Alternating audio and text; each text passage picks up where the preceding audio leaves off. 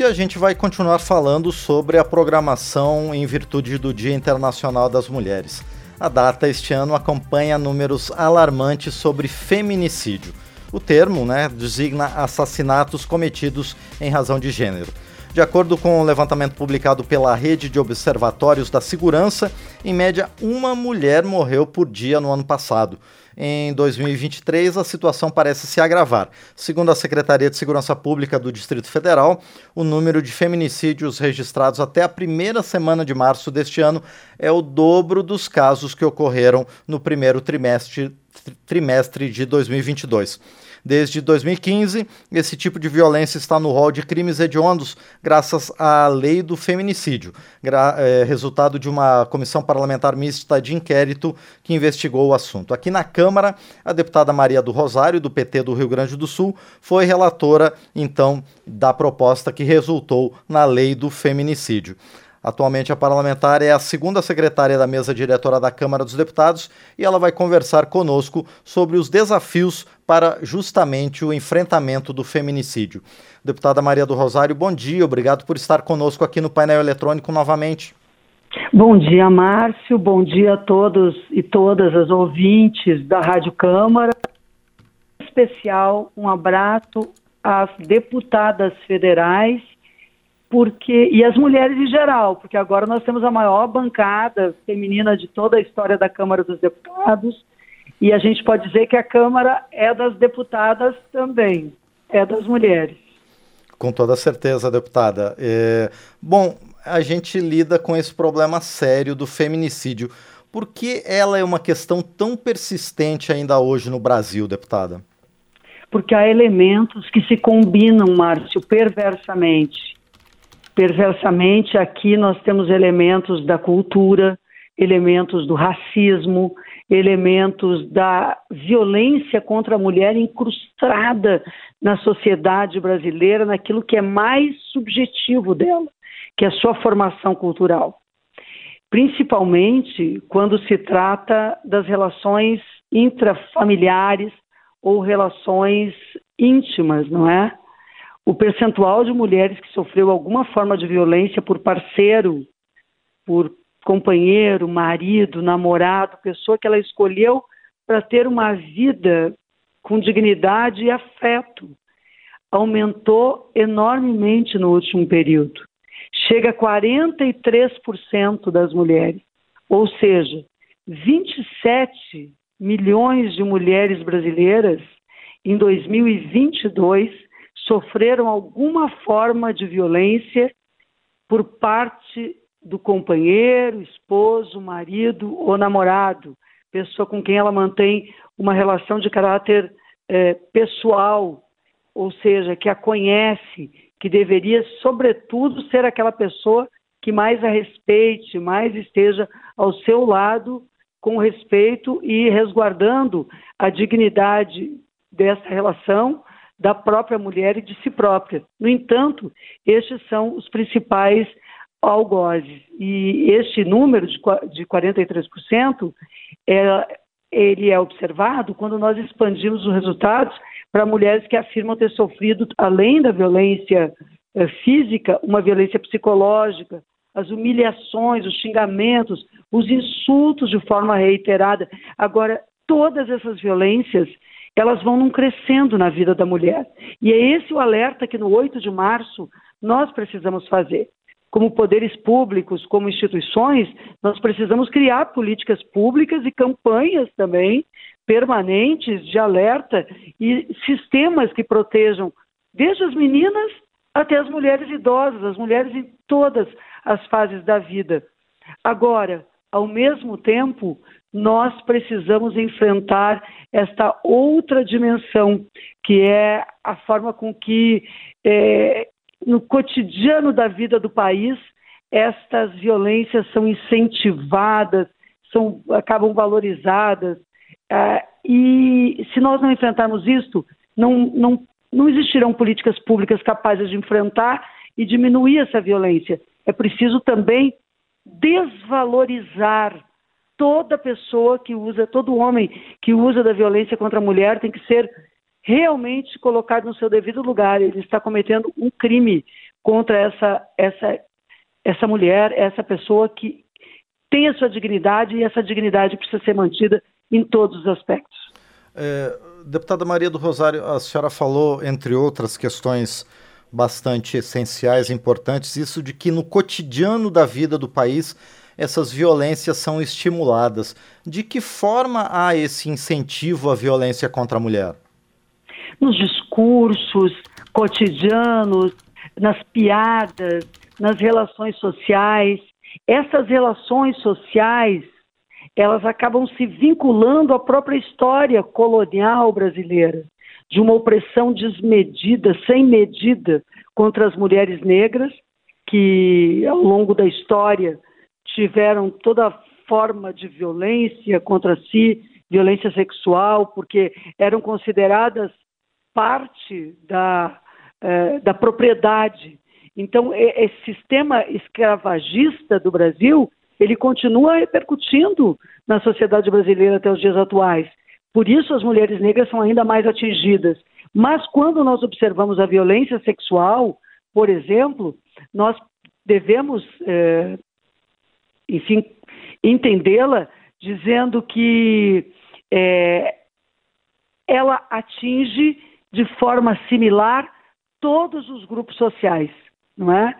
é? Quando vemos só violência física, as mulheres negras são mais vítimas que as mulheres brancas.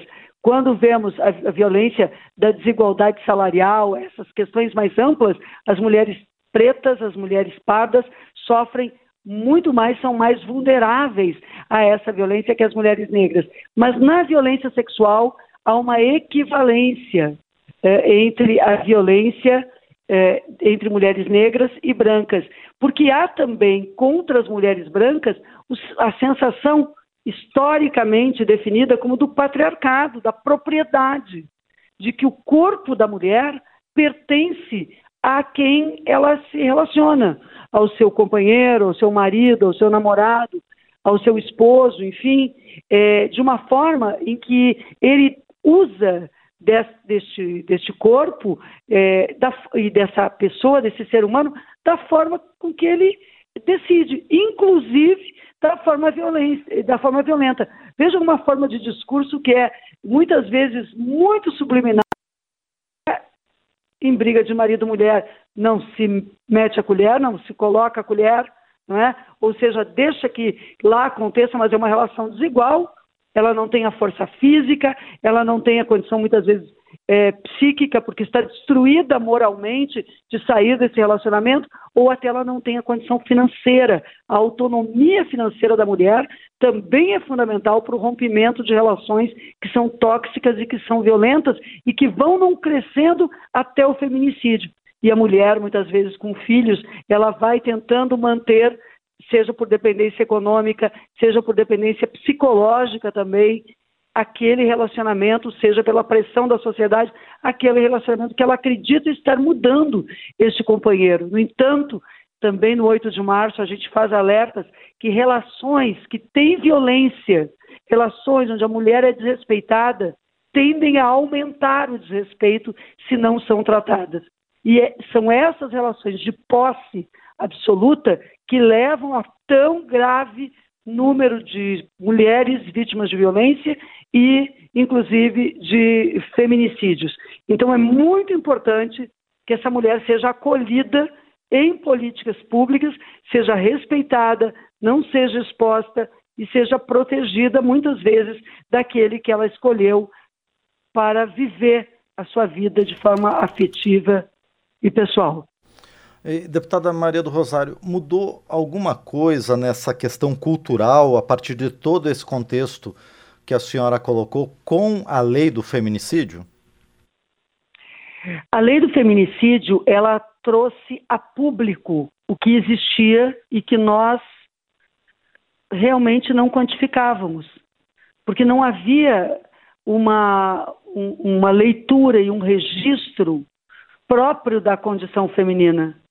Então, as pesquisas, o entendimento desse fenômeno e o alerta sobre ele eram muito difíceis de acontecer.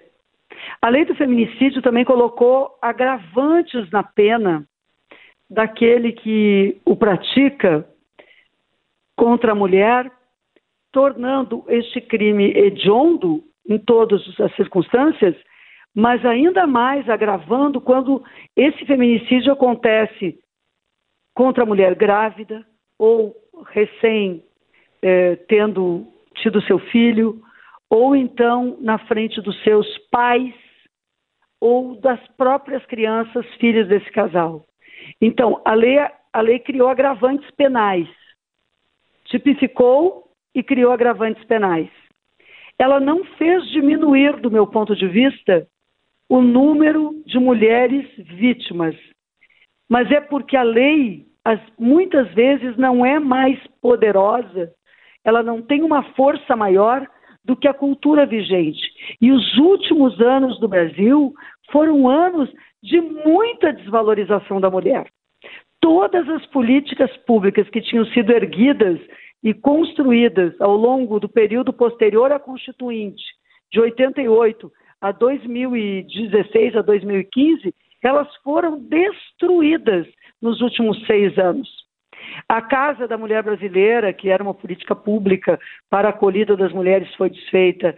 O atendimento diferenciado nos, uh, nas delegacias foi muito precarizado. As delegacias da mulher, que vêm lá do período constituinte, tiveram sua origem lá em São Paulo, com Franco Montoro, com, com Covas.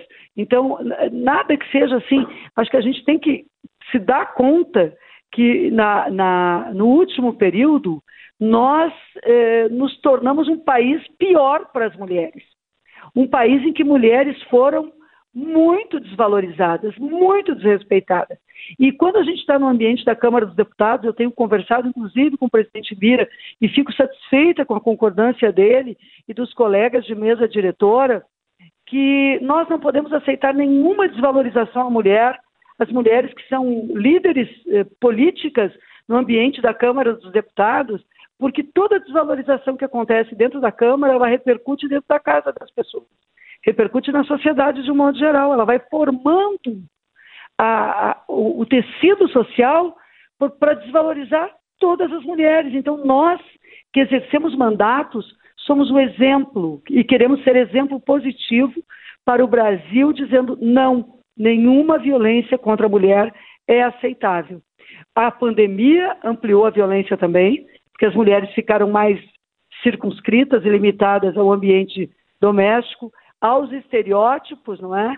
é também de desvalorização da mulher, a ações de movimentos que desvalorizam a mulher, que a veem apenas no período reprodutivo, apenas como pessoas que vão dar à luz, que é um momento muito importante da vida, mas a mulher tem que ser valorizada desde a infância Há movimentos, eh, enfim, ultraconservadores que julgam a vítima, né? há pessoas, delegacias, enfim, autoridades muitas vezes que olham a roupa que ela veste, a, a, a forma que ela se porta e colocam a responsabilidade nela. Então, eu creio que nós aqui tivemos uma piora. E as armas de fogo. No Brasil, a arma de fogo é o principal modo de matar a mulher. E a, posse da arma de fogo pelo homem é um risco potencial de feminicídio dentro de casa. Segundo pesquisas, inclusive dos Estados Unidos, o acesso a armas aumenta a letalidade para as mulheres, mas também é, faz com que é, os crimes aconteçam mais vezes dentro de casa, é, com 70% das vítimas desse crime. Então, as armas de fogo estão ligadas a, ao aumento do feminicídio no Brasil e elas precisam de maior controle para o bem das famílias, para o bem das mulheres, para que mães, para que esposas, para que, para que mulheres não sejam vítimas de violência como tem sido. A diferença entre ofender e matar está na posse da arma de fogo. E, deputada Maria do Rosário, a senhora citou a Casa da Mulher Brasileira e também a estrutura das delegacias especializadas. Quais são essas e outras políticas públicas necessárias para a gente combater esse, essa verdadeira chaga da violência contra a mulher e especialmente do feminicídio? Eu penso que é, ao lado de políticas públicas como a casa de acolhida, lugares para onde as mulheres ameaçadas possam ir com seus filhos. É, o que nós devemos ter é uma atitude cultural no Brasil. Nós precisamos que toda pessoa, todo artista, todo político, todo, uh, todo, todo, toda mulher e todo homem que tenha influência, chamados influencers da nossa época, assumam um movimento, uma jornada contra o feminicídio e pela dignidade humana das mulheres. E, ao mesmo tempo, nós precisamos de lei, sim. Nós precisamos, a, prime, a primeira lei que nós precisamos é do, da lei orçamentária, porque nós precisamos de mais recursos para a proteção integral da mulher. Precisamos conversar sobre a violência no ambiente das escolas, formando relações entre meninos e meninas que seja de respeito. Isso começa de pequeno, sim. Começa da gente entender que meninas e meninos devem ser tratados com igualdade, respeito, e os meninos, pela força física que detêm e até pela cultura que os forja, devem não reproduzir aquilo que tristemente muitas vezes vem em casa dos seus pais. É preciso romper o ciclo da violência.